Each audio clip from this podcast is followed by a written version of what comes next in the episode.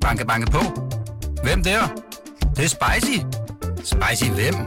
Spicy Chicken McNuggets, der er tilbage på menuen hos McDonald's. Badum, bom, tji.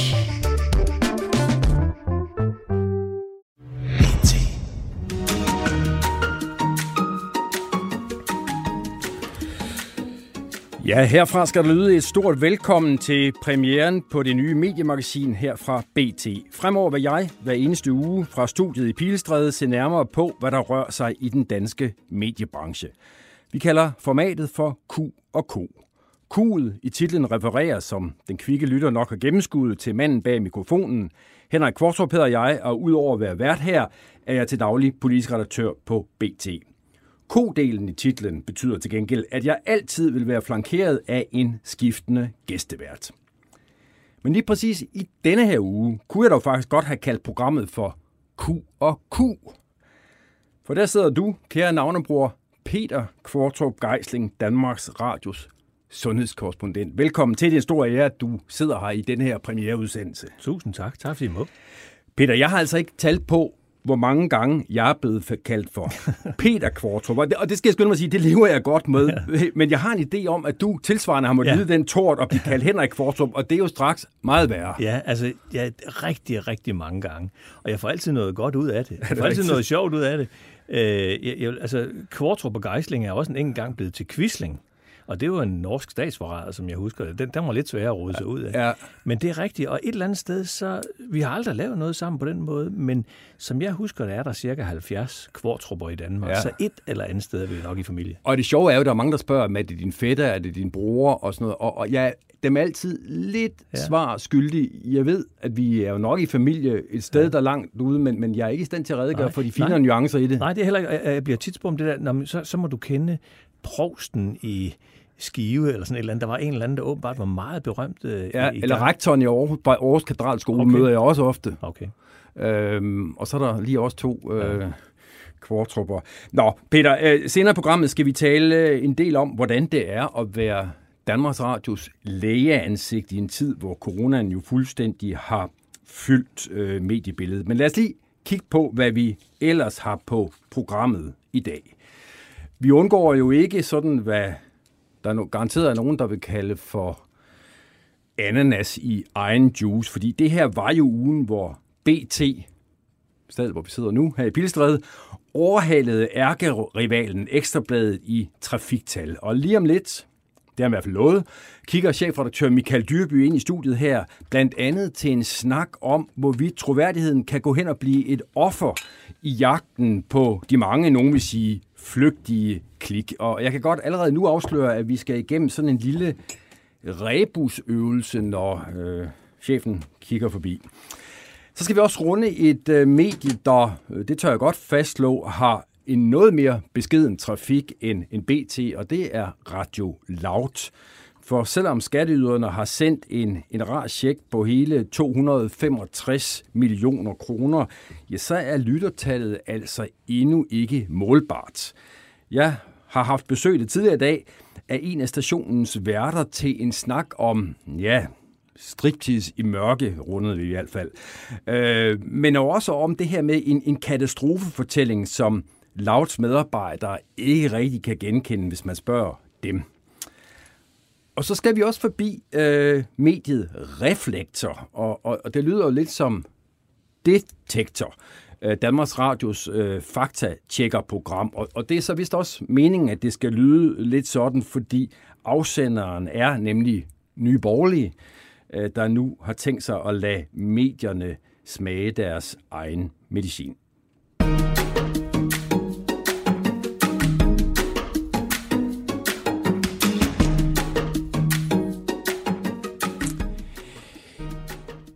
Ja, så var det egentlig meningen, at jeg skulle have haft besøg af min chefredaktør Michael Dyrby, øh, og intet ligger mig jo fjernere end at øh, koste med, med, med chefen, og må ikke han så småt er på vej, men indtil han nu kommer ind, så vil jeg lige spørge dig, Peter, hvad tænker du, når, når jeg siger klik? Hvor meget betyder det for dig? Det betyder næsten ingenting. men hvis man siger, at det ikke betyder noget, så har man en arrogant holdning over for alle dem, der betaler det hele. Altså, vi har, jeg har det, det, ude hos mig, der hedder det mest seertal, ikke? Jeg, jeg er ikke blevet så gammel, eller jeg er ikke blevet så ung endnu, eller hvad hedder sådan noget, at, at det er klik, der fylder, fordi det er selvfølgelig også på DR.dk. Men når det handler om seertal, så er det i virkeligheden det samme svar. Jeg går ikke op i seertallene, fordi de skal være høje.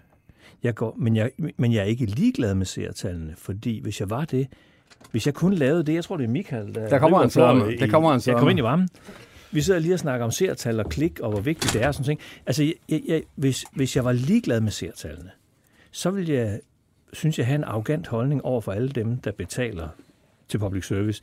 Hvis jeg gik op i det som det eneste, rigtige, som ja. det, der er målet, så vil det være fuldstændig fejlvurderet i DR's regi. Men, men nu hørte Dyrby jo ikke, at, at da jeg spurgte dig, hvor meget klik betyder for dig, så svarede du ikke ret meget. Og, og så vil jeg lige vil sige, jamen det kan du da sagtens sige, ja. når du sidder et sted, hvor, du, hvor de får, øh, jeg kan ikke ja, huske det, men det er et, et astronomisk beløb. Altså, nu Michael ret mig, men det er jo ikke helt det, der er tilfældet her på, på BT, selvom vi jo trods alt får nogle statspenge. Det skal vi jo ikke glemme. Vi får 17 millioner.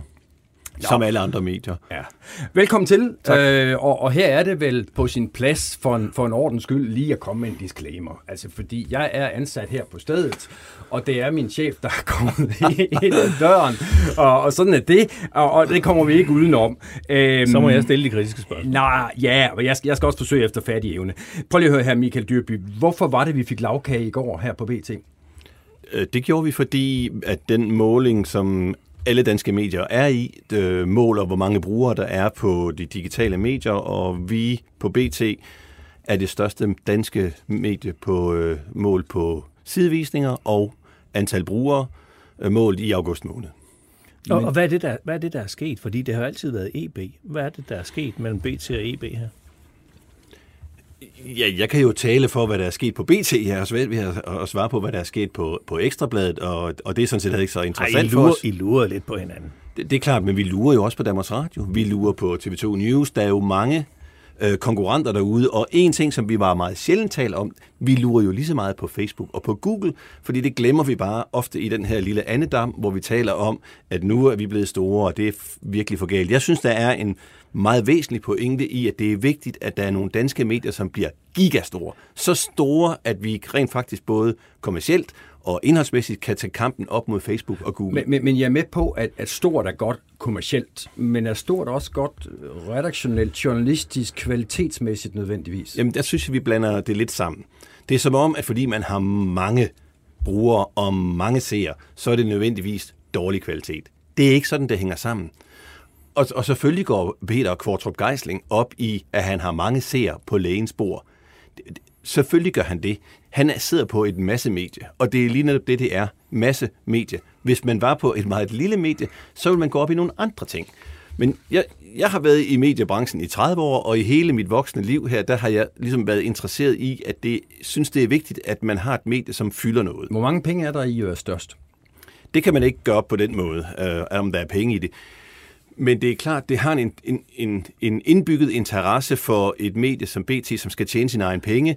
Kontrakten hos os er jo, at du får brugere ind, som bliver eksponeret for en annonce, og annoncørerne vil jo selvfølgelig gerne i kontakt med brugerne så effektivt som overhovedet muligt for deres penge. Derfor vælger de jo ofte TV2, som er et meget effektivt middel. Og i og med, at vi er store, så ligger der selvfølgelig en eller anden form for upside i, at vi ligger øverst i fødekæden, hvor annoncørerne synes, det er et godt sted at komme hen.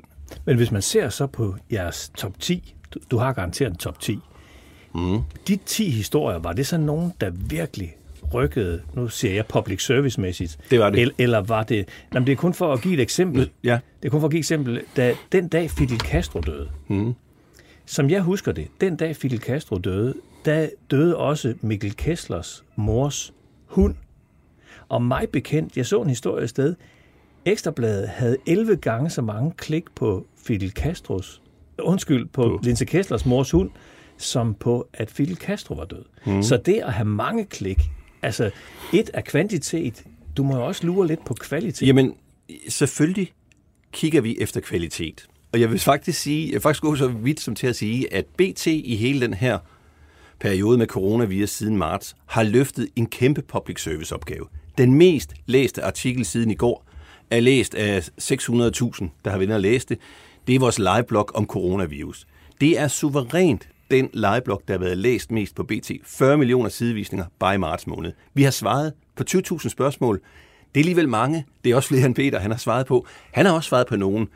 Så der er jo ikke sådan, at folk ikke vil komme ind til os, fordi de synes, det hele er men, men, funny, funny. Men Dyrby Mandersbæk synes jeg egentlig ikke, du svarer på, på, på Peters spørgsmål. Fordi hvordan kan det være, ja, en, kval- jo... hvordan kan det være en kvalitetsmarkør, at flest læser om øh, om Lindsay Kesslers mors ja, en... afdøde hund sammenlignet med, med Castro. Det er et meget ja, godt eksempel. Jeg forstår det heller ikke.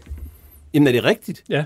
Jeg, jeg, jeg aner det ikke, for jeg var her ikke dengang. Nej, men altså, jeg ved det. Jeg, det, det var, hvordan ved du det? Jamen, det ved jeg. Det var, det, var, det var den opgørelse, jeg så, og jeg har også kilder ja. tæt på EB, der fortæller mig det. Historien er okay. rigtig. Og det er bare for at sige... Jamen, nu er det jo ekstrabladet, du snakker om. Ja, ja, lige præcis. Men det er bare for at sige, at, og jeg synes jo, de gør det rigtig godt også, men det er bare for at sige, at vi er nødt til at tale om andet end kvantitet. Det er klart. Så hvad er det ved Men den, hvad er hvad kvalitet? Hvad, ja, hvad er det ved den blok, der var så godt, så nyt, så fakta, der klæder danskerne på, at du synes, det var verdensklasse?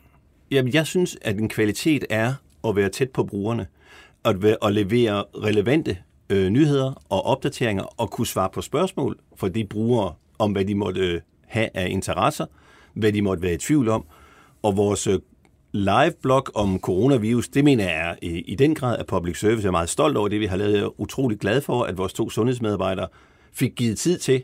De fik fuldstændig deres arbejdstid øh, inddraget til udelukkende at svare på spørgsmål fra brugerne, fordi der var et enormt behov. Ja, må, må og på samme måde, så, når der er andre større historier, så laver vi en live-blog. Præcis. Må, må jeg spørge mig en ting? Op til seneste folketingsvalg, inden hele debatten kom omkring miljø, Inden de unge fik sat den, så mente 46 procent af danskerne, at sundhedspolitik var det vigtigste op til folketingsvalget. 46 procent. Af de mange medarbejdere, du har, to til at interessere sig for sundhed. Det her corona får du dig til at overveje, er, har sundhedsredaktionen på BT den rigtige størrelse?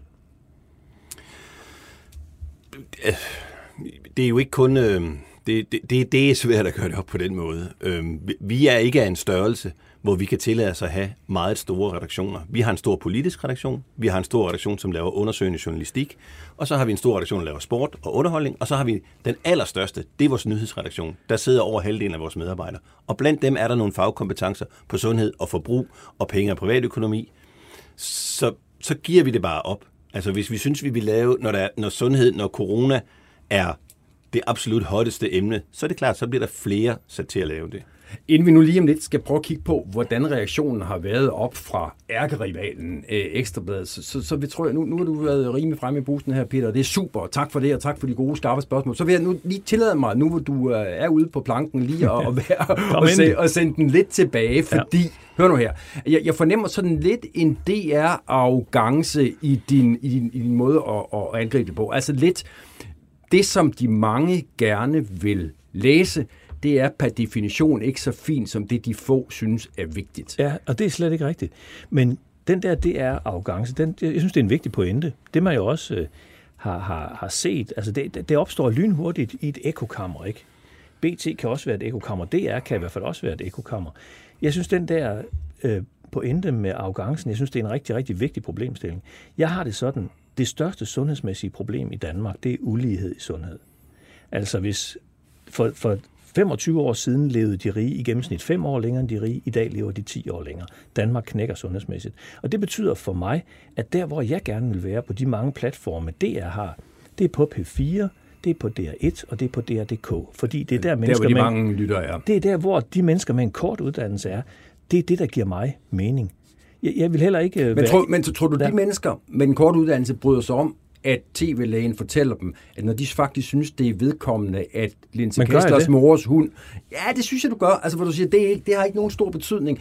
Vi, vi burde alle sammen interessere os for, nej, vi burde alle sammen interessere os for Castro, ikke ja, også? Nej, det sagde jeg ikke. Jeg, jeg sagde bare, hvis man spørger akademikere, mm. så er der rigtig mange akademikere. Det er noget af det, jeg synes, man kan slås med, også på sundhedsområdet. Der er en masse akademikere, der er en masse veluddannede mennesker, læger plus andre, der har en holdning til, hvad der er god og dårlig journalistik. Det synes jeg tværtimod ikke.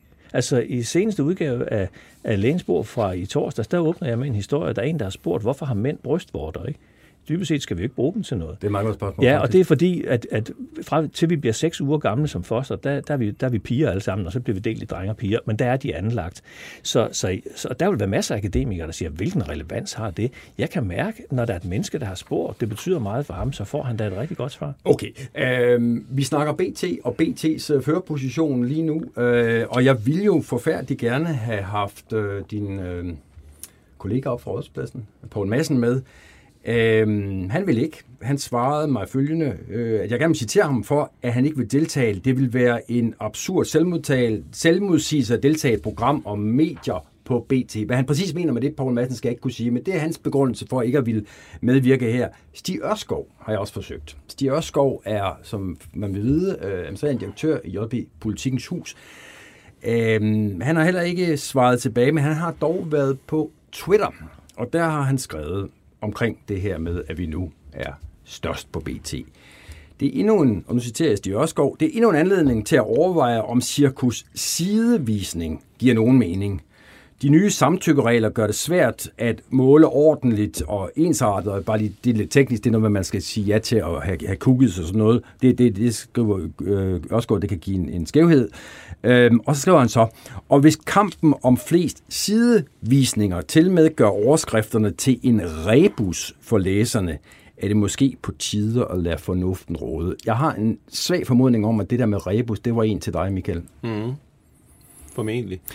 Og, og, og således... Men det pussy er jo, ja. altså, det er jo, at sidevisninger har været den valuta og den enhed, man har målt øh, digitale medier på de sidste 15-20 år. Øhm, og det kan da godt være, at man vil lave, man vælger nogle andre parametre øh, på, på nogle af, af, af politikens hus udgivelser. Det, det må de jo beslutte. Og her er det jo Ekstrabladet, der er interessant, ikke? Jo, det er dem, vi, ja. det, det, det er jo også to, der mm. er suverænt størst herhjemme jeg, jeg tænkte nu, det har faktisk også allerede lovet lytterne i introduktionen, og det hørte du ikke, Michael, men, men jeg lovede faktisk, at vi ville komme igennem sådan en lille rebus-konkurrence her, øh, inspireret af netop Stig Ørskov. Og, og øhm, her læser jeg nogle rubrikker op, og så skal I, øh, først dig, Peter, så dig, Michael, skal fortælle, hvad det her handler om. Øhm, Black Friday er aflyst. Hvad betyder det? Tror du, hvad tror du, man kan forvente at finde i den artikel på BT, hvis man klikker ind på den? Der får man at vide, at der er en anden butiksejer, der er rigtig, rigtig ked af det her øh, økonomisk konsekvens af corona. Michael, hvad handler den om? Den handler om, at nogle butikker aflyser den ene fredag i november, man har besluttet sig for, at her går vi helt amok i tilbud og køber ind. I er simpelthen nogle drevne BT-brugere begge to, fordi det handler nemlig om, at Rema 1000 har besluttet sig for at sprede deres Black Friday-tilbud ud over flere dage. Det, øh, bliver, bliver læserne snydt der? Nej, man skal huske, man skal jo huske i det her med, når man taler rebus, man skal jo huske, at BT's forretningsmodel er, at udover det der medietilskud, vi modtager, så skal vi tjene vores penge selv. Og, og, og hvad skal man sige, kontrakten mellem os og brugerne er, at for at komme ind hos os, du skal ikke betale en krone for noget som helst. Det er gratis. Der er ikke noget, der er gratis her i verden. Vi skal lønne 70 journalister så skal de eksponeres, udsættes for en eller anden annonce, som en annoncør gerne vil betale. Og måden, vi gør det på, det er selvfølgelig at holde nogle oplysninger tilbage, så når de klikker på forsiden, så går de ind og læser en artikel, og vi kan også vise dem en annonce, som er med til at give os penge i kassen. Det er ligesom den aftale, der er. Men der er også en aftale om, at hvis du vil se en video hos os, så kører der sådan en lille film inde med en annonce, inden du kan se videoen. Det er ligesom, det er ligesom den betaling, der er, som brugeren skal give os, for at de ikke skal betale noget som helst. Men hvad nu hvis læseren, der klikker ind på en artikel i en formodning om, at nu skal han eller hun læse om, hvorfor Black Friday ikke længere findes, føler sig snydt, da han så, hun erfarer, at det handler bare om Rema 1000?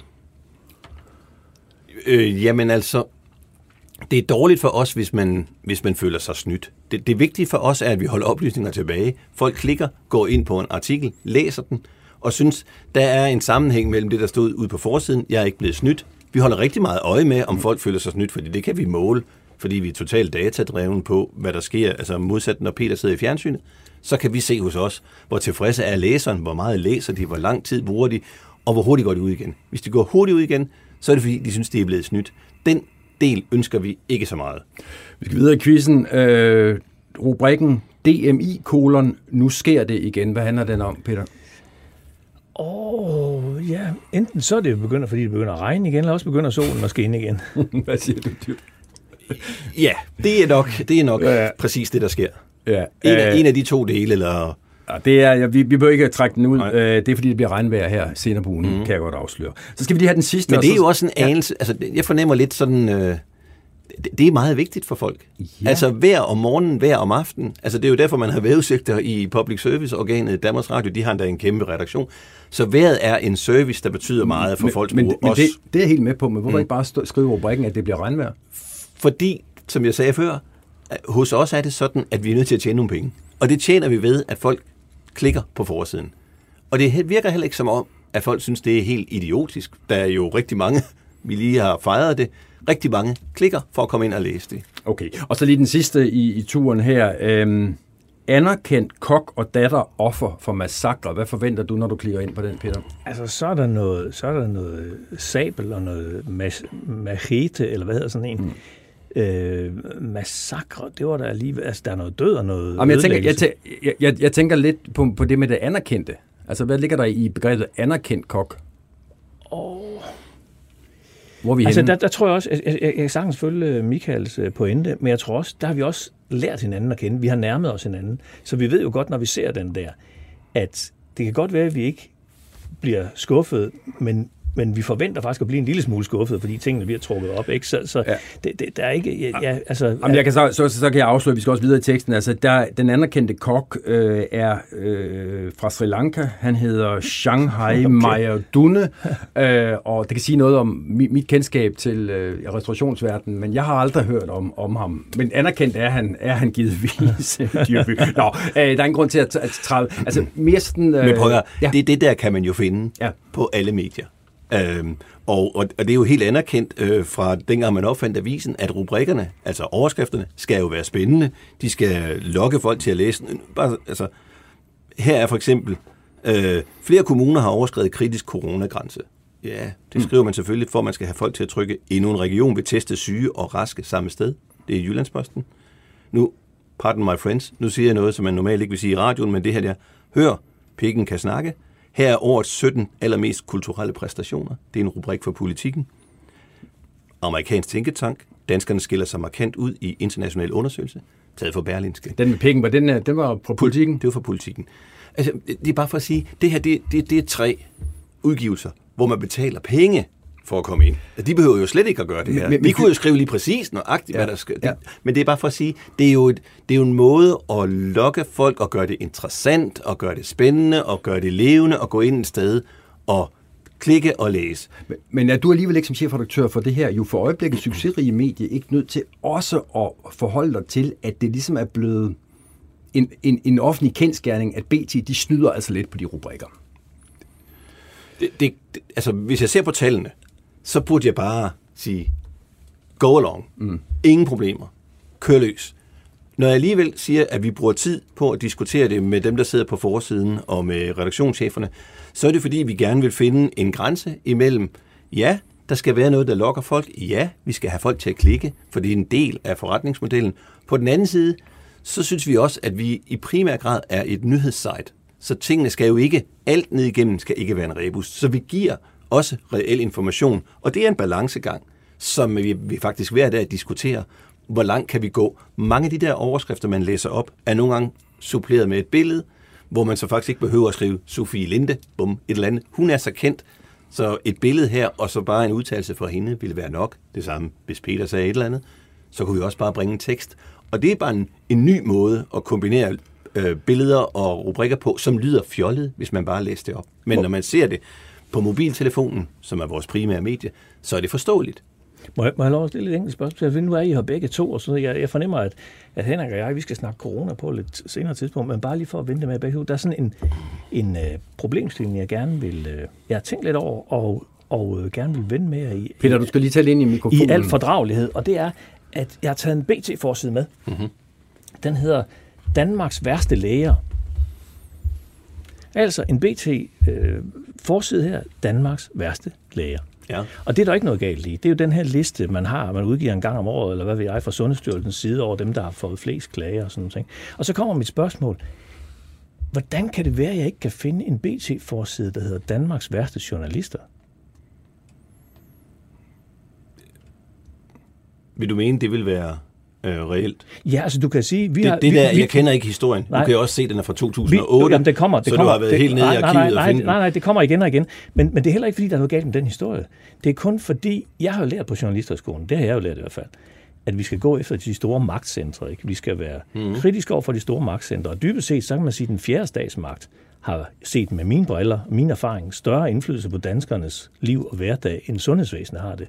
Så hvorfor er det, at man i medierne aldrig nogensinde kårer Danmarks værste journalist? Nu synes jeg faktisk, at jeg har været øh, øh, nomineret i den kategori, i hvert fald i, i visse perioder af mit, mit, mit liv. Og, og, og altså, øh, Altså, det- vi sidder jo også her i et mediekritisk, øh, mediekritisk program, gør vi ikke det, Peter? Jo, det gør vi. Men, Altså, det, vi men, men, men jeg siger bare, jeg siger bare, forsiden findes ikke. Det ved jeg ikke, om den findes. Det gør den men, ikke, Men det jeg synes, jeg det er lidt æbler og pærer, det her. Fordi vi, vi har jo et pressenævn reelt, hvor folk kan klage til. Øh, og de får endda Ja. hjælp til at klage, og alle danske medier retter sig efter det. Der er flere programmer, end da jeg begyndte i det her fag, som behandler medier, hvor man sidder og står til ansvar, nu også her. Ja. Det findes på TV2, det findes på DR1, Ja, det og det findes er, mange tit, steder. det er tit, i- på, det er tit Men- i nichekanaler. Det er aldrig på forsiden. Mm, og jeg, jeg, jeg synes, jeg undrer mig Ja, over det, det her, det kører faktisk på forsiden af BT.dk lige nu, Jo, jo. hvor jeg sidder og hudfletter Jo, jo. af min egen chefredaktør. Ja, men jeg siger bare, og det, hey, det var ikke for at få op og køre. Ro, rulledreng, jeg vil ikke tage livet af. Jeg siger bare, nogle gange, så klæder det jo også en branche. Ligesom det klæder lægebranchen at kigge indad. Hvor gode vi er til det, kan man spørge sig selv om. Men så, så synes jeg også, det klæder journalistbranchen nogle gange at kigge lidt indad. Kan vi administrere det her, den her fjerde statsmagt, vi har? Men det er netop det, jeg synes, som jeg også lige sagde tidligere. Altså, fra jeg begyndte i det her fag, der var der stort set ikke noget medieprogram, men nu findes det sådan set på samtlige kanaler øh, i forskellige formater. Men må jeg sige en ting? Øh, Jeg vil men også godt mærke på, at I vil gerne videre. Men, men, men, men, nej, må- men jeg synes men må bare, jeg ikke sige, prøv at høre. hvordan skulle vi kåre den værste journalist? Jamen, det er vel dem, der har flest sager i pressenævnet. Det er orden er gået. Det var en måde at gøre det på. Men må jeg ikke, må jeg sige en ting? Ja, nej, det var bare en måde at gøre det på. Fordi det er det, man har gjort her. Det er okay. Det skal man gøre i et åbent demokrati. Men jeg må bare sige, de journalistiske programmer, hvor man går kritisk til journalister. Prøv at forestille jer, at jeg lavede et lægefagligt program med nogle læger, der sad og gik kritisk til hinanden. I vil hyle og skrige og sige, det skal være journalister, der laver det program. Her er det altså journalister, der kigger på sig selv. Det er meget, meget sjældent, man ser læger diskutere med hinanden øh, og skille hinanden ud. Øh, og hvis der er en læge, som kommer med noget forskning, som går imod, hvad der er på Parnasset, så bliver vedkommende altså flyttet helt ud. Altså, jeg vil Helt da, ud i siden. Jeg vil da Jeg synes, synes- det var enormt forfriskende, hvis der fandtes sådan et Ja. program, hvor nogle læger sad og, og, og diskuterede, så, så, så, så det sprøjtede. Ikke? Altså, det synes jeg da, altså nu du, nu du efterlyser Ja. formater. Jeg kunne da skide godt tænke mig at se tre øh, prominente Jamen, bare corona. coronalæger Ja. sidde og diskutere øh, om, om det her har været den rigtige strategi. Altså, Brostrøm kunne jo så passende være en af dem, ikke? og det kunne da være rigtig, rigtig underholdende, synes ja. jeg. Det kan være, det kommer. Men det er i hvert fald noget af det, jeg går op i. Når jeg, det, det er mere for at sige, kender Det vil jeg godt- tage et vedmål på, at det gør det ikke. Nej, men kender I ikke Du det? får ikke læger til at diskutere noget. Jo, det kan man sagtens. Og, og, og mange læger vil også sidde og sige, når de ser, når de ser øh, presselogen, at det er ananas i egen juice. Det er det, man ser på, når man sidder udefra. Det synes jeg ikke, når I sidder i det. Jo, det synes jeg også, det er. Tak til øh, Michael Dyrby. Jeg er stadig ansat, ikke? Du kommer bare i morgen. det er godt.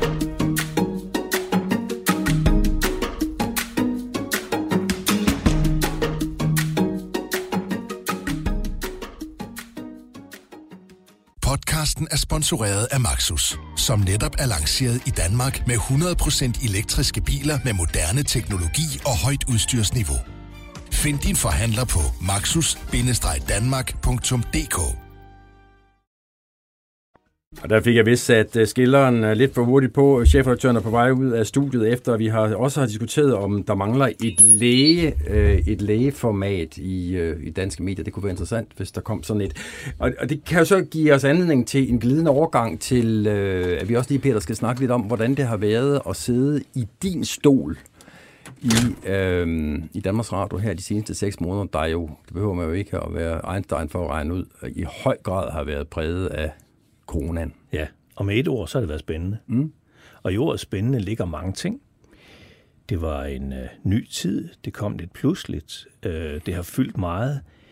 Når man ser på coronans indtog i Danmark, så kan man sige, øh, noget af det har været sundhedsfagligt, men rigtig mange af de ting, der har farvet danskernes hverdag, har jo været konsekvenserne af politiske øh, øh, forlig og ting og sager. Øh, der har været en hel masse økonomi, Øh, Så, så det sundhedsfaglige har faktisk kun været en, en del af det, kan man sige. Og jeg har fra begyndelsen haft den holdning, og det er min erfaring fra SARS og svineinfluenza og fugleinfluenza og historisk og hvad ved jeg. Min holdning var fra begyndelsen, det her, det er ikke noget virus fra en ny planet.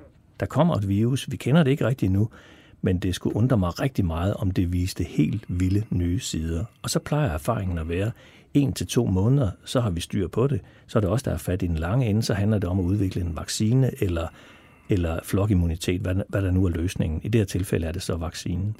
Så derfor har jeg ikke, øh, jeg vil sige, jeg er ikke, jeg, det er ikke mig, der har talt historien op. Og det er både på godt og ondt. Det, jeg fornemmer blandt danskerne, det er, at de har været glade for at ikke at tale den op. Og du kan sige, at i dag, altså hvad der er indlagt, to-tre personer på intensivafdelingen, det var det, der var frygten. Det var, at de skulle bryde sammen. Det er jo det, vi skal huske, det var det, der var hele målet dybest set med strategien, det var, at intensivafdelinger ikke skulle bryde sammen. Der ligger en to-tre stykker i dag. Kapaciteten er op mod 1000, hvis det virkelig brænder på. Hører jeg lidt Danmarks Radios tv-læge sidde og sige, at det her har været en storm i glas vand? Nej, det har det slet ikke været. Jeg har forsøgt at gøre det til det, som jeg synes var det reelle billede. En hel masse ting og sager, vi var nødt til at ændre. Øh, en, en, jo en strategi fra en regerings side, der har kostet mange, mange milliarder. Og set med mine briller, så synes jeg, det er det rigtige, man har gjort. Jeg, jeg synes øh, rigtig meget af det har både været, det har været en, en regering, der virkelig har hugget til. Det har været nogle sundhedsmyndigheder, der også har stået klar med værktøjerne. Men først og fremmest har det været 5-6 millioner danskere, der har lyttet til det her. Øh, så i det hele, hvis du ser på puslespillet udefra, så er Danmark et af de lande i verden, tror jeg, der har klaret det bedst. Sikkert ikke bedst, men et af dem. Og det synes jeg, vi skal være stolte over. Det betyder bare ikke, at vi skal at, øh, at vi skal ligge os ned. Og som, som jeg også fornemmede på Dyrbyen, når der er sådan en historie her, så er det jo ikke bare det at fortælle om den og klæde BT's læsere og brugere og lyttere på, så er der altså også økonomi i det. Så, så jeg er jo altid opmærksom på, om tingene bliver banket lidt ud af proportion, og det kan ikke undgå. Det vil altid ske. Ja, men, ja. men jeg synes, dækningen har været meget, meget bedre, end den var under HPV. Nu har du, øh, nu har du været Danmarks Radio sundhedskorrespondent i, i mange år, øh, og, og beskæftiget dig med, med, med, med sundhedsstof på, på mange ledere kanter. Hvordan har den måde seerne, dine brugere, har reageret på, hvordan har den, hvis den har det, været anderledes, end hvad du tidligere har oplevet? Jeg, jeg synes ikke, øh, den har været så anderledes. Altså, da, da, da det hele går, øh, altså derefter den 11. marts, eller lige op til, jeg kan ikke huske, når det var, da øh, hvor statsministeren går, går på talerstolen og, og, og lukker landet ned, der kan jeg huske, at jeg vågner en morgen tidligere og tænker, hey, vi mangler et værktøj. Vi mangler et værktøj til at fortælle om fakta. Altså, vi har hele den politiske redaktion, der tager sig af den slags. Vi har hele den økonomiske redaktion, der tager sig af den slags. Vi kan bringe masser af sundhedsnyheder i TV-avisen. Men jeg synes, jeg kunne mærke, at jeg manglede, vi, manglede en brik. Og så tænkte jeg, så graver vi lægensbord op. En mm. gammel, gammel koncept, ikke? Og, og jeg må sige, min fornemmelse var, at jeg, jeg tænkte, det her kører en, to gange, altså, fordi det er simpelthen, det er som ligesom for at skubbe, skubbe det i gang, så vi er med fra begyndelsen. Men de tog heldigvis meget bedre ved det, tog, tog meget hellere til det, end, end, øh, end jeg virkelig havde regnet med. Det må jeg sige. Det kom, meget, det kom meget bag på mig, at man kunne lave noget, der var så langsomt og slow, og alligevel, øh, så synes seeren, det er okay. Nu er jeg nysgerrig, fordi jeg har set en... Øhm, der var sådan en gennemstilling med dig på TV-avisen for nogle uger siden, hvor du forholder dig til øh, mundbind. Ja. Og laver sådan et, øh, et regnestykke, hvor du siger, så så mange, jeg tror det er 100.000, ja. skal bære mundbind på den rigtige, efter forskrifterne ja. måde, og så er der, kan man undgå, hvor meget var det, det var? Ja, det der sker, det er, at den, ja, ja, via politikken, det er politikken, der får, øh, hvad hedder det, agtindsigten. Via politikken får jeg lov at se deres papirer. Og der skriver Sundhedsstyrelsen til Sundhedsministeriet den 30. juli, altså for godt en måned siden, et, at mundbindene har meget lille effekt. To, at deres vurdering er, at 200.000 danskere skal gå med mundbind på den helt rigtige måde en uge, for at en ikke bliver smittet.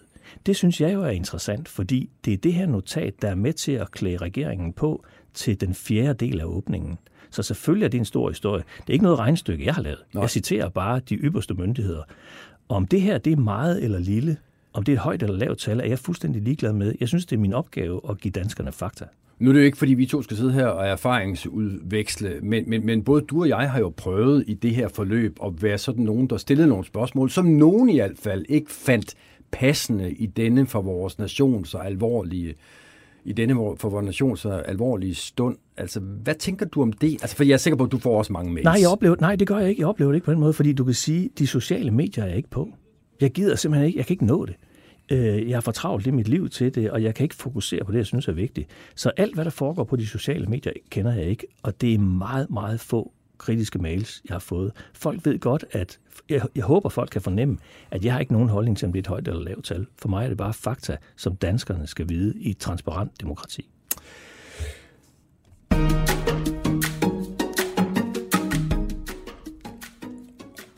Og så, og så havde jeg egentlig tænkt mig, Peter, og som, som en slags overgang til det næste, vi skal igennem, og, og stille dig det lidt åbne spørgsmål, om du synes, at du som journalist og som Danmarks Radio-journalist bliver holdt nok i ørerne? Åh, oh, jeg vil altid gerne holde i ørerne. Hvis der er nogen, der synes, jeg firmer, eller har en skæv kurs, eller et eller andet, så vil jeg altid gerne diskutere det.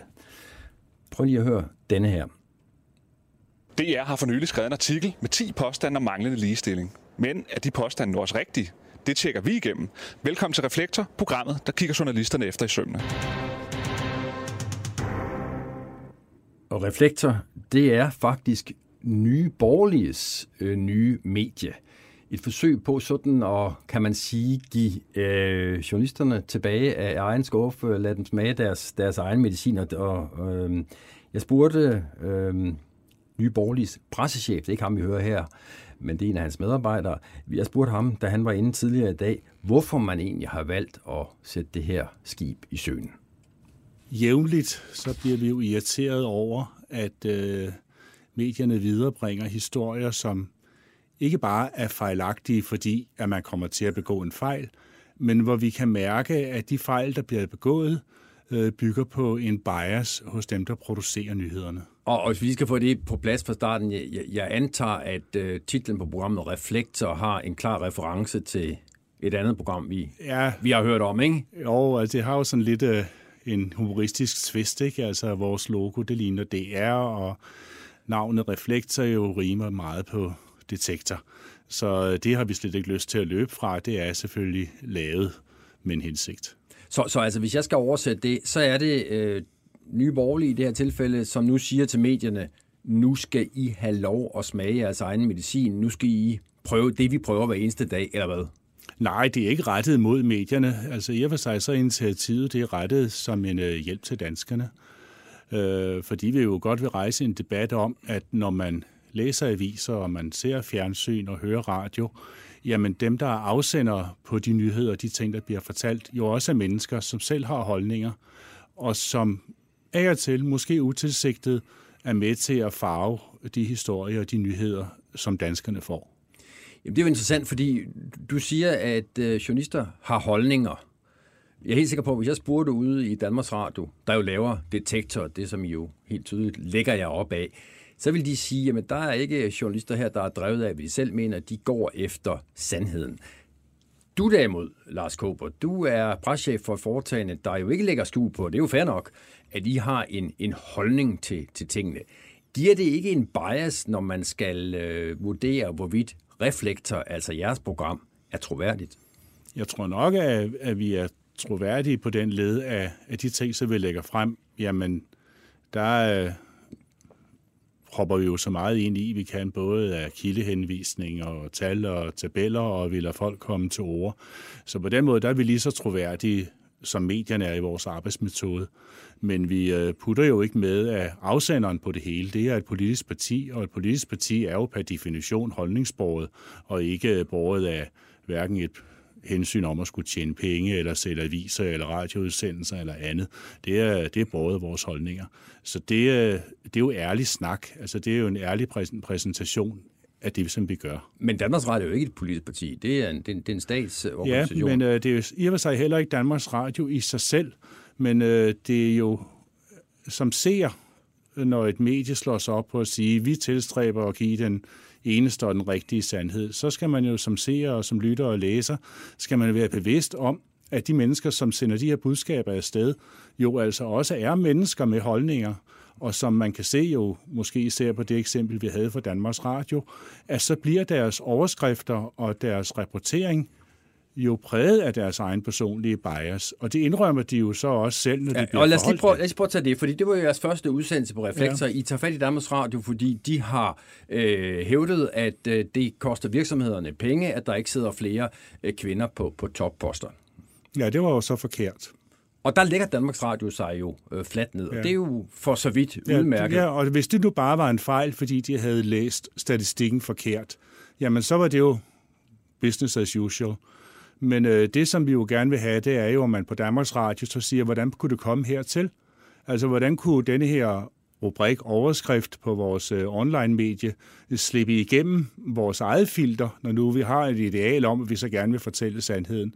Er det fordi, der måske i os også knaver sådan en forvrængning, fordi at vores udgangspunkt er, at vi gerne vil tro på, at det er rigtigt, og så lader vi det være rigtigt.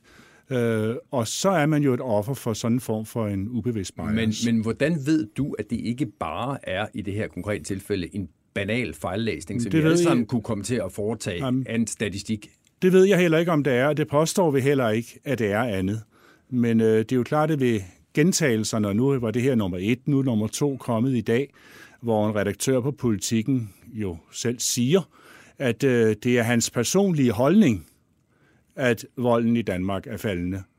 Selv efter vi har forelagt ham statistikker og grafer og noget andet, som viser, at volden ikke er faldende øh, så er det jo nærmest en tilståelsessag. Ja, jeg lader mig dirigere mere af mine egne holdninger, end af de tal og grafer, som beskriver virkeligheden. Og det, det er jo problematisk for, for danskerne, at øh, hvis ikke de er opmærksomme på, at afsenderen jo altså også er holdningsbordet, og ikke kun er båret af facts og figures og viden og erfaring. Men hvorfor er det, jeg skal tro på, at din journalist ikke lader sig drive af sine politiske holdninger, når han til med ligefrem er ansat i et politisk parti? Men vi lader drive vores drive af vores politiske holdninger, fordi det kan man jo se gennem det, som vi vinkler og det, vi tager op.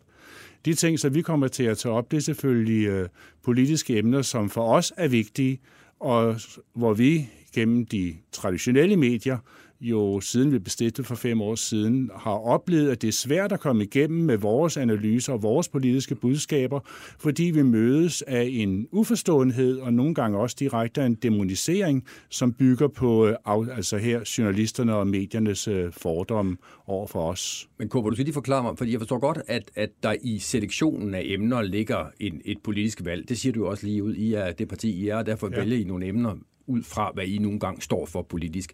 Men, men det, jeg godt kunne tænke mig at, at, at være sikker på, er, at jeg, jeg så kan stole på konklusionerne fra jer, at de ikke også er politiske øh, stillingtagen, politisk bias i virkeligheden. Ja, der kan jeg næsten ikke give anden garanti, end øh, hvis man går ind på den hjemmeside, som vi har, der hedder Velkommen til Detektor, at øh, der lægger vi øh, jo dybe links ind til Danmarks Statistik for, og andre steder, hvor vi henter vores argumentation, og så opfordrer vi jo folk til også kigger også os efter i kortene. Altså mere end det kan vi jo ikke gøre, fordi vi ved jo godt, og vi vil ikke skjule, at øh, vi er ikke et uvildigt tilsyn med medierne. Vi er et politisk parti, øh, som bruger det her som en del af vores øh, politiske argumentation og en del af vores politiske samtale med danskerne. Hvordan har reaktionen været derude, når der pludselig øh, melder sig en journalist under fanerne, der er ansat i Nye Borgerlige og gerne vil gå medierne efter i, i sømmene? Ja, som det fremgår af den første, vi lavede, så Danmarks Radio tog faktisk pænt imod det. Øh, Jeg tror også, fordi at der jo, selvom det er, er bias på mange områder, jo også er en ånd om, at man skal, at man skal, man skal leve op til sit public service forpligtelse, og man skal komme øh, sine egne brugere øh, i møde og være åben og sådan noget. Altså, det er jo også en del af DR-kulturen. Ikke? Men det var jo straks nærmest diametralt i forhold til øh, politikens hus, øh, som jo lever mere i en osteklokke af et eller andet kulturelt selvforstået univers, sådan det over hos de radikale og venstreorienterede. Og øh, der blev vi jo mødt af en mur.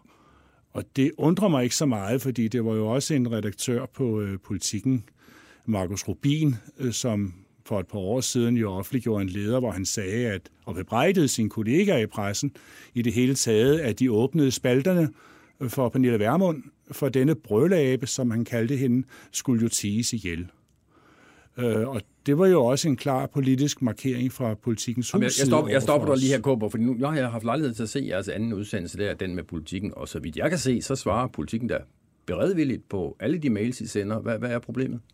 Problemet er jo, at øh, de ikke anerkender kritikken, og de fastholder, at de på baggrund af en personlig vurdering minder sig i stand til at fastholde, at volden er faldende, til trods for, at der ikke er noget som helst belæg, hverken i Danmarks Statistik eller det kriminalpræventive råd eller i offerundersøgelsen, som indikerer, at politikken har ret.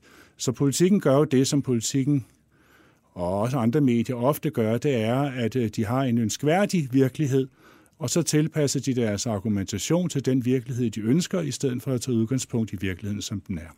Kåber, skal vi se det her, hvis vi nu prøver at bevæge os lidt op i helikopterperspektivet, skal vi se det her som nye borgerliges måde at bryde igennem mediemuren på. Altså, vi har set andre partier, Dansk Folkeparti, der har lavet et øh, site, et nyhedssite. Øh, vi har set øh, Socialdemokraterne, der har lavet PIO. Og, og altså, historisk har man set partier lave medier, der sådan skal udbrede det glade budskab om partiernes mm. egen politik.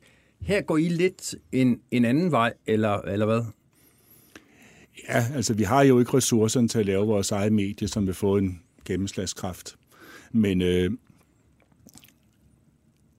da vi lå, da vi var uden for Folketinget, og selv efter vi kom i Folketinget, hvor vores meningsmålinger lå dernede omkring de der 2-3 procent, så var der ingen interesse for nye borgerlige i de etablerede medier.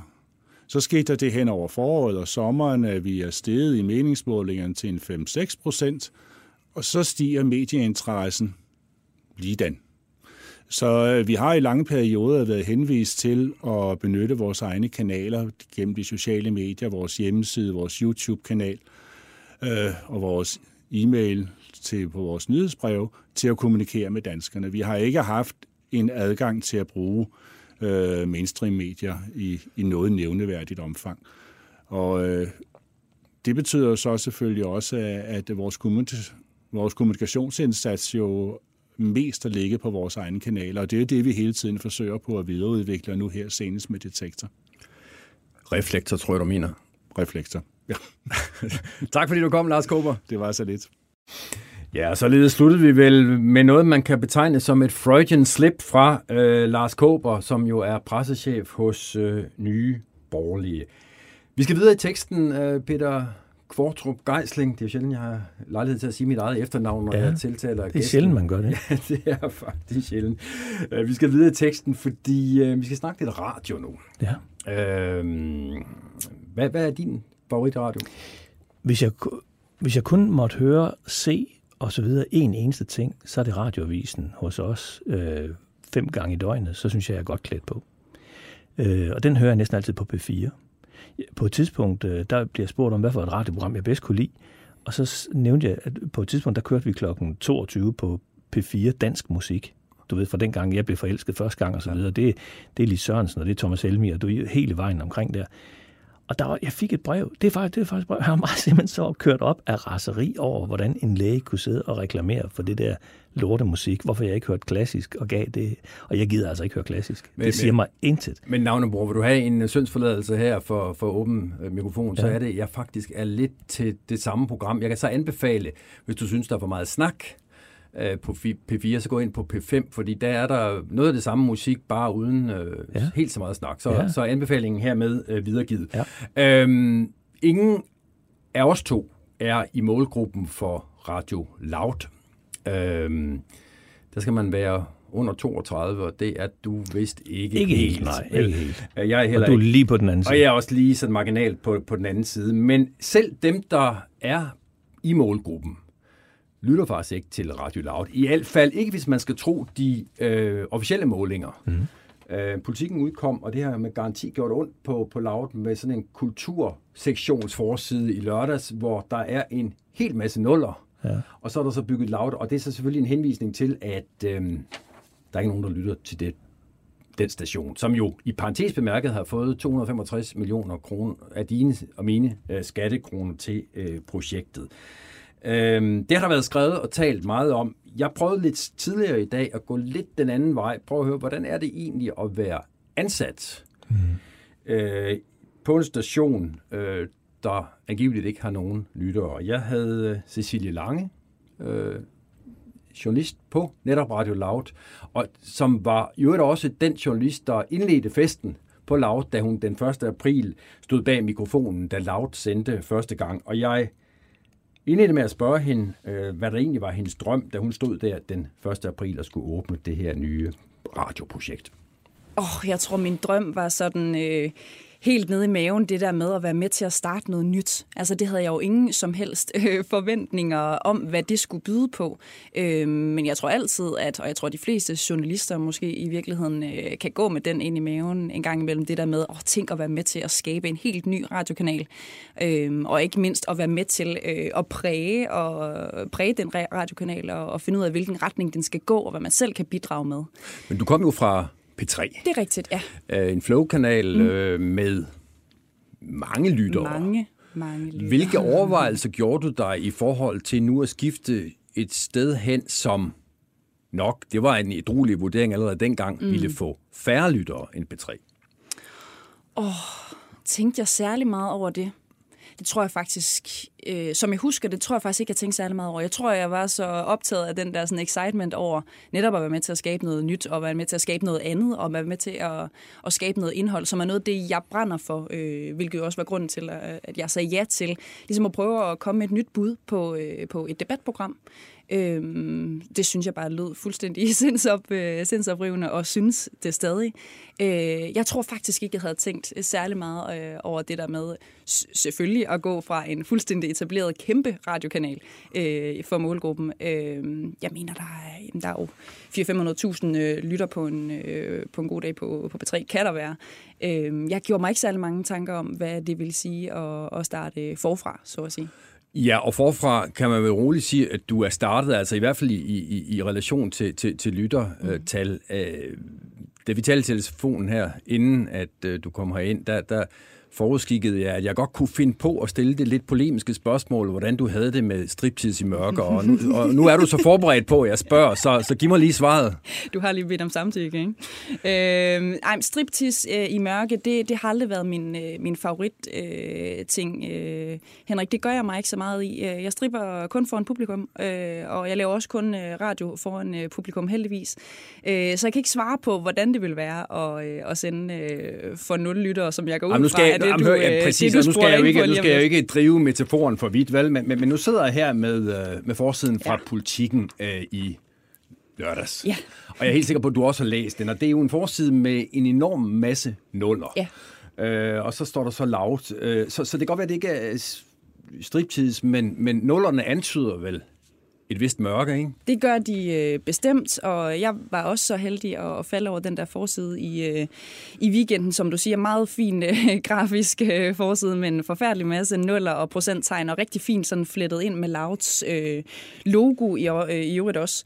Øhm, jeg tror, at det jeg tænker om den forside og rubrikken i øvrigt også, øh, at det er ret vildt egentlig at øh, et af landets største dagblade, et af landets mest øh, anerkendte dagblade, kan finde på at øh, trykke en rubrik, som er faktuelt forkert.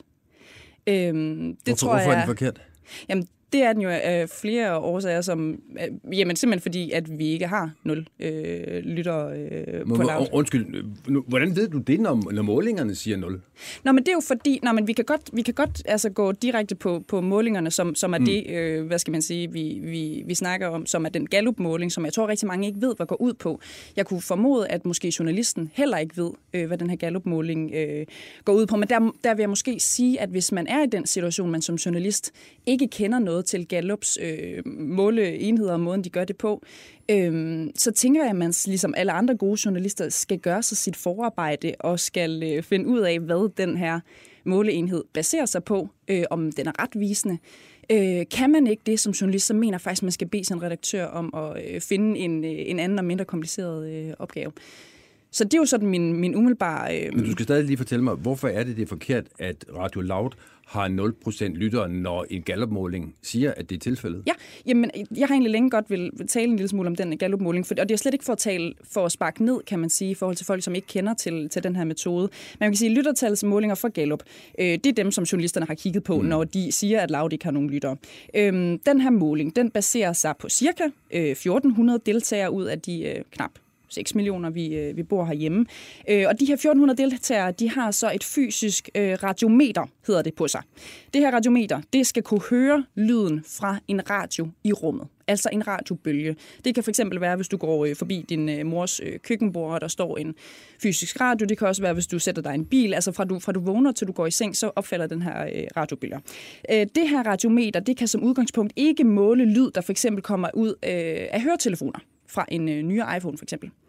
Og, og det er jo også derfor, at jeg sådan allerede der synes, jeg, at det er så belastende, og det er, jeg synes næsten, det er latterligt, at vi bliver ved med at tale øh, på den her måde om, om, øh, om nul lytter øh, til Loud, fordi vores målgruppe lytter jo nærmest udelukkende øh, til lyd via podcast, øh, via deres høretelefoner og via deres iPhones.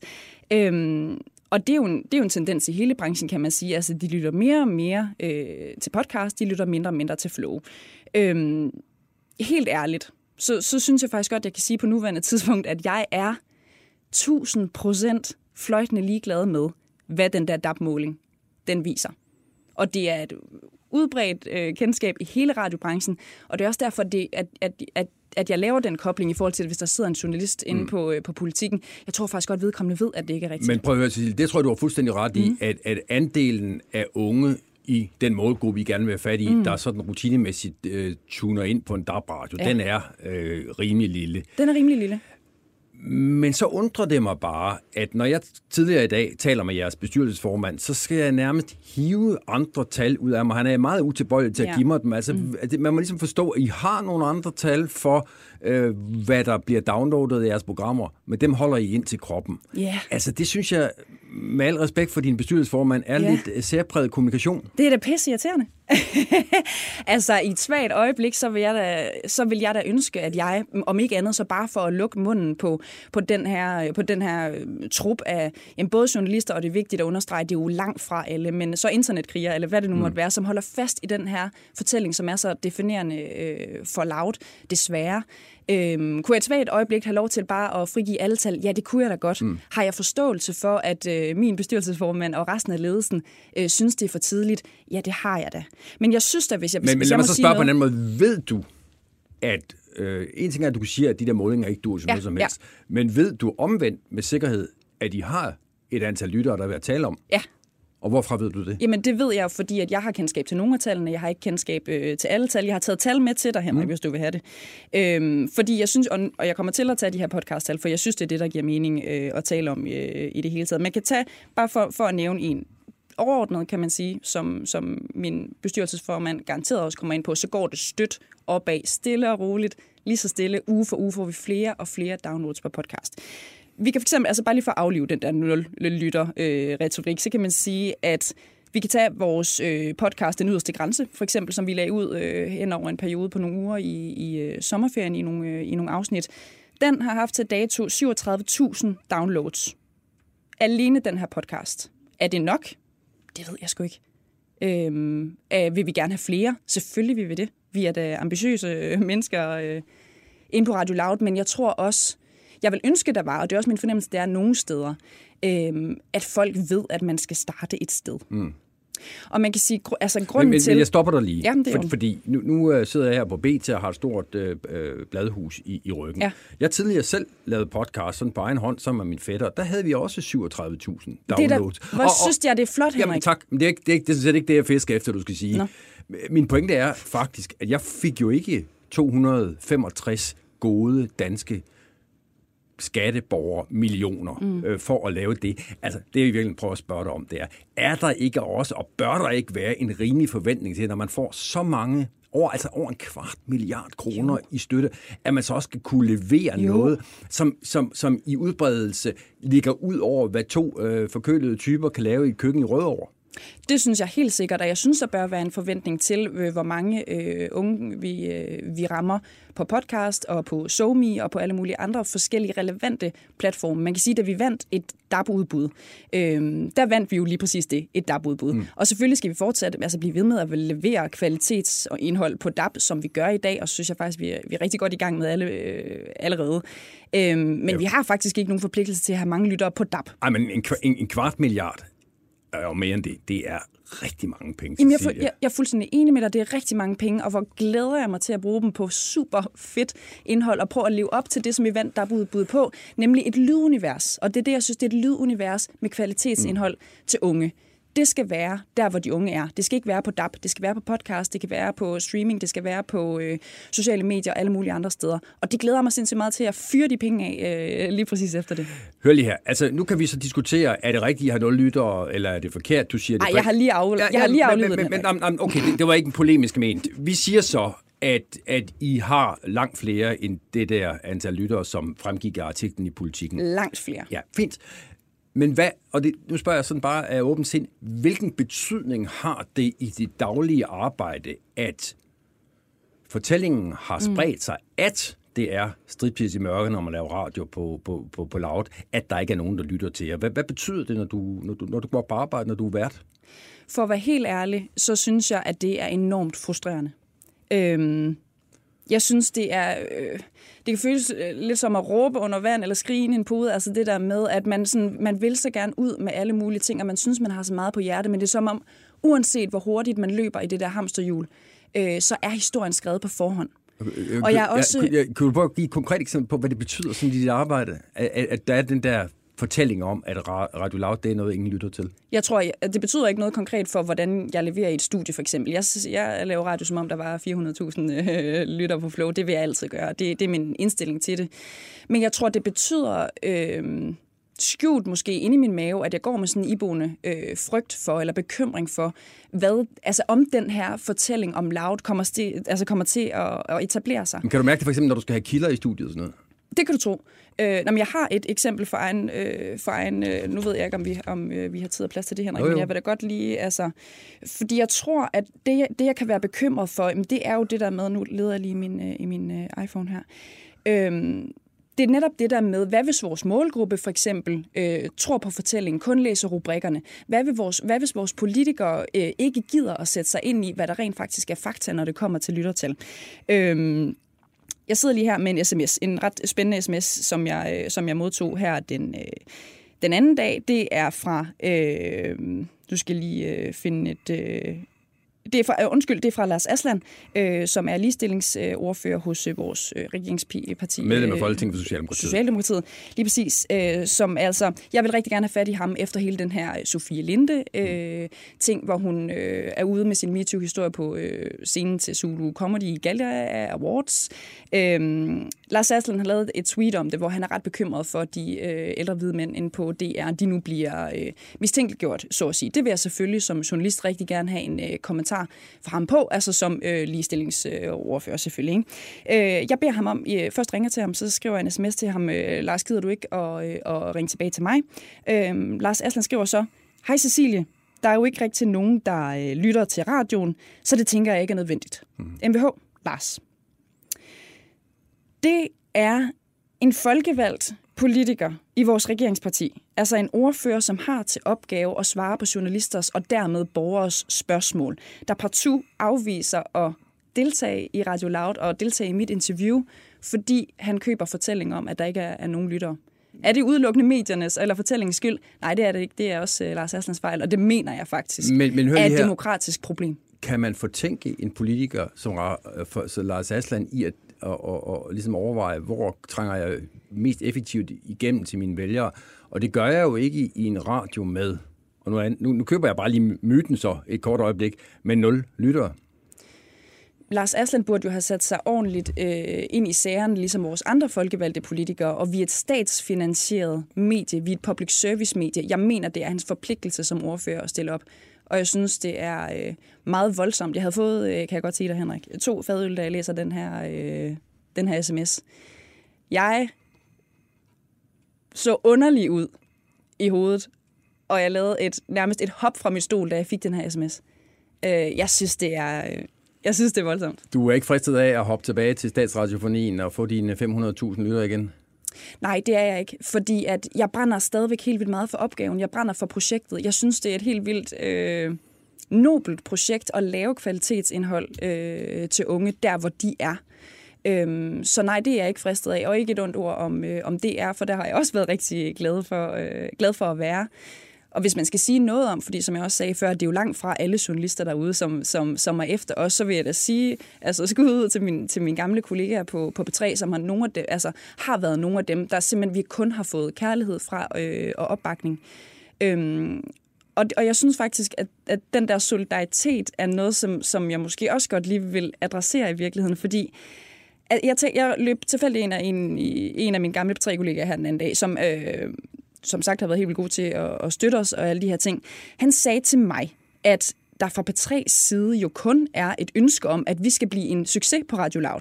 Fordi tænk, altså hvis Radio Loud kunne blive det, som 24-7 var for P1 dengang. Mm. Altså det, vi skal da stræbe men, efter... Men, men det, forstår jeg, det forstår jeg godt, men, men nu må du undskylde mig, hvis jeg er lidt direkte, men det forekommer mig også, at du og nogle af dine kolleger i hele den her diskussion, der har været om, om mm. Loud, også har givet den lidt som mimoser, der ikke kunne tåle kritik, og så var der nogen, der skrev til jer, at det var vældig synd og sådan noget. Undskyld mig, altså er det ikke sådan noget, man skal finde sig i, når man har det kæmpe privilegium, man får lov til at sidde i en radio, der får jeg alle synes, de her penge? 100 procent, at man skal stå på mål for kritik, men jeg vil sådan ønske, at kritikken gik på vores indhold. Hold kæft, for vil jeg gerne have noget feedback. Altså helt seriøst, det vil jeg tage imod med kysshånd. Vil jeg rigtig gerne forholde mig til noget, som er faktuelt forkert, og vil jeg rigtig gerne have, at min medvært Kevin Shakir øh, på daglig basis får at vide i sin indbakke, at han er en klam perker, der skal hænge sig selv. Nej, det vil jeg ikke. Mm. Og er vi ude og, og være tudeprinsesser på, øh, på den front? Det synes jeg sgu ikke, vi har. Øhm, og det ved jeg godt, der er nogen, øh, der skriver, og det, det, det gider jeg sgu ikke forholde mig til, fordi hvis man, hvis man har været, du har selv været inde på, øh, på Radio Loud som gæst i mit øh, program med Henrik Fortrup, og jeg ved ikke, om du har fornemmet, hvordan stemningen er derinde. Jeg vil gerne sige for egen regning, altså det er meget kvalificeret radio, der bliver lavet, man føler sig professionelt behandlet, så altså dem, der tak. eventuelt måtte øh, holde sig tilbage, fordi det er sådan noget skoleradio. Der kan jeg godt altså, som frontberetning sige, at sådan forholder det sig ikke. Tak. Øh, Cecilie Lange, det var en fornøjelse, at du kiggede forbi, øh, og jeg håber ikke, det her bliver striptids i mørke, og det tror jeg sådan set heller ikke, det er det, du laver ind på, på lav. Tusind tak, fordi du Det var så lidt. Tak for dig.